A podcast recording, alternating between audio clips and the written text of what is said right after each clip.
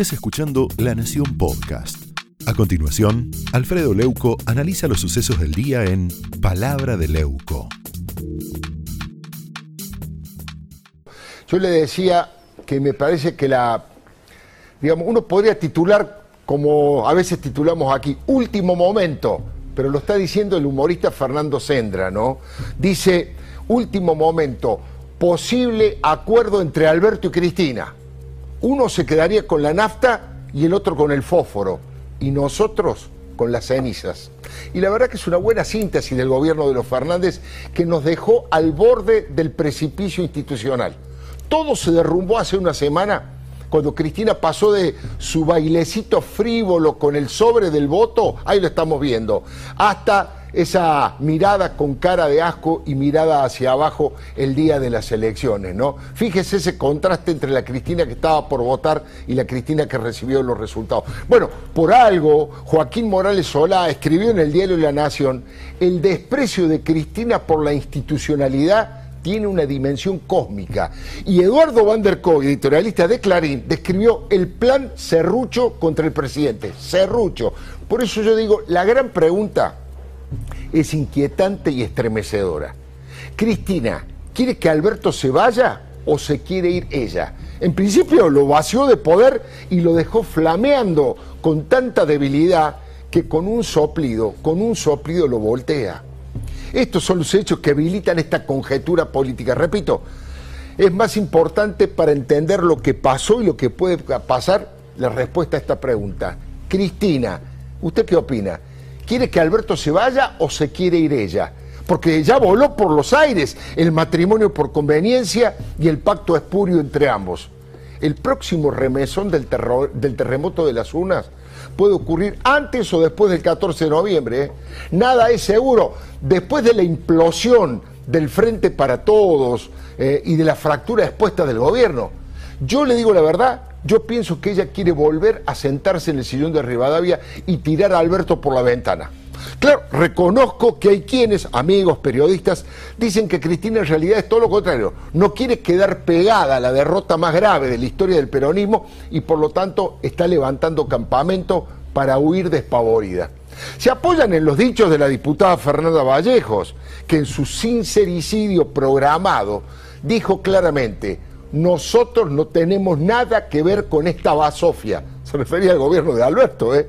Ahora, según la Real Academia, basofia significa mezcla de heces, sobras o desechos de comida, cosas o es sucia y despreciable. Real Academia Española. La idea sería abandonar el Titanic y aferrarse a los pocos salvavidas que quedan antes del hundimiento. Ese, creo yo, es el valor del monólogo de la diputada Vallejos. Expone el verdadero pensamiento de Cristina, que según ella es hablada por el pueblo.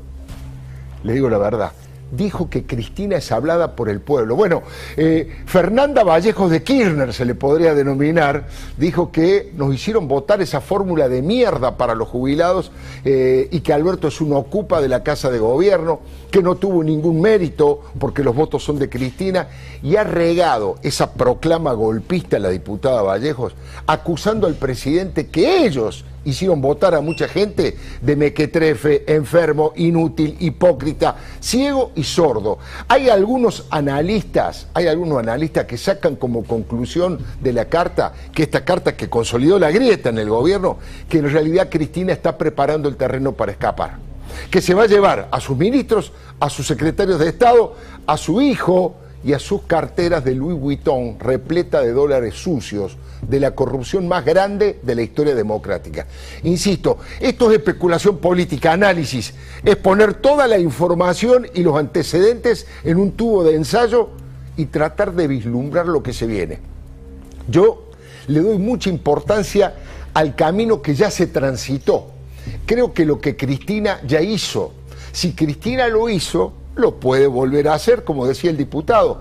Ya lo hizo varias veces en Santa Cruz, destituir a los que ellos no quieren. Y por lo tanto uno puede sospechar que más temprano que tarde ella va a optar por quedarse con el poder formal para que coincida con el poder real. Primero porque ese desprecio por los demás esa soberbia inconmensurable que tiene, la hace creerse que es la salvadora de la patria. Su mesianismo altanero la lleva a respetar solamente a su espejo.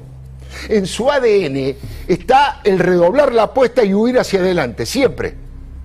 Ahora, lo más importante que me lleva a pensar que Cristina va a intentar pasar a retiro, Alberto, es que ella necesita el poder para huir de la cárcel y de las causas judiciales más probadas que la llevan a ese destino. Cristina no come vidrio, señores. Sabe que si renuncia para no contaminarse con la basofia de Alberto, muchos jueces y fiscales van a ir a buscar directamente su yugular. Su única trinchera, la única trinchera que tiene es el poder. Es la única forma que tiene de domesticar a la justicia y de someterla. Es con las armas que manejan Carlos Anini, Juan Martín Mena, Juan Ustarros y Cristina Cabaño por eso ellos no renunciaron y tampoco van a renunciar. Son oscuros operadores de tribunales que utilizan carpetazos de los servicios de inteligencia, que es lo que Cristina necesita para sus extorsiones que buscan la impunidad. Cristina no se va a ir.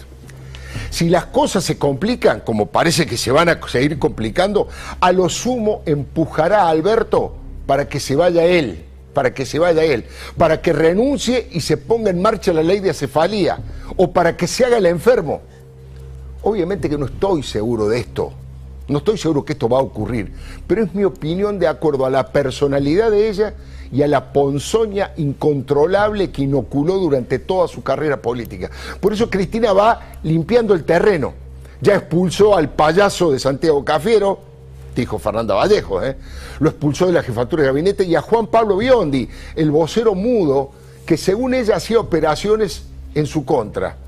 Ahora, después de las próximas elecciones de las parlamentarias en serio, o del acuerdo del fondo, yo recién se lo comentaba a Johnny y a Débora, se va a encargar Cristina de cortarle la cabeza a Martín Guzmán, a Matías Culfas, a Claudio Moroni, y siguen las firmas. ¿Sabe por qué? Cristina va siempre por todo y por todo el tiempo también. Ya lo anunció varias veces y todavía hay gente que duda de su chavismo nacional populista y destituyente, que tiene como norte a Venezuela y como sur a Santa Cruz. Por eso estamos viviendo todos en una zozobra y una angustia permanente.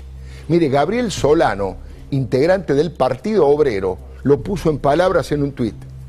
Si perdieron las pasos y trajeron a Aníbal Fernández, si pierden el 14 de noviembre, ¿van a traer a López Rega?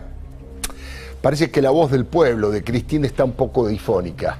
Pese a que según la alucinación enajenada del gobernador Ricardo Quintela, Cristina y Alberto están a la altura de los estadistas más importantes del mundo. Parece que no registró los desastres que ambos hicieron con el peor manejo de la pandemia y la economía más golpeada como escribió Jorge Fernández Díaz este domingo.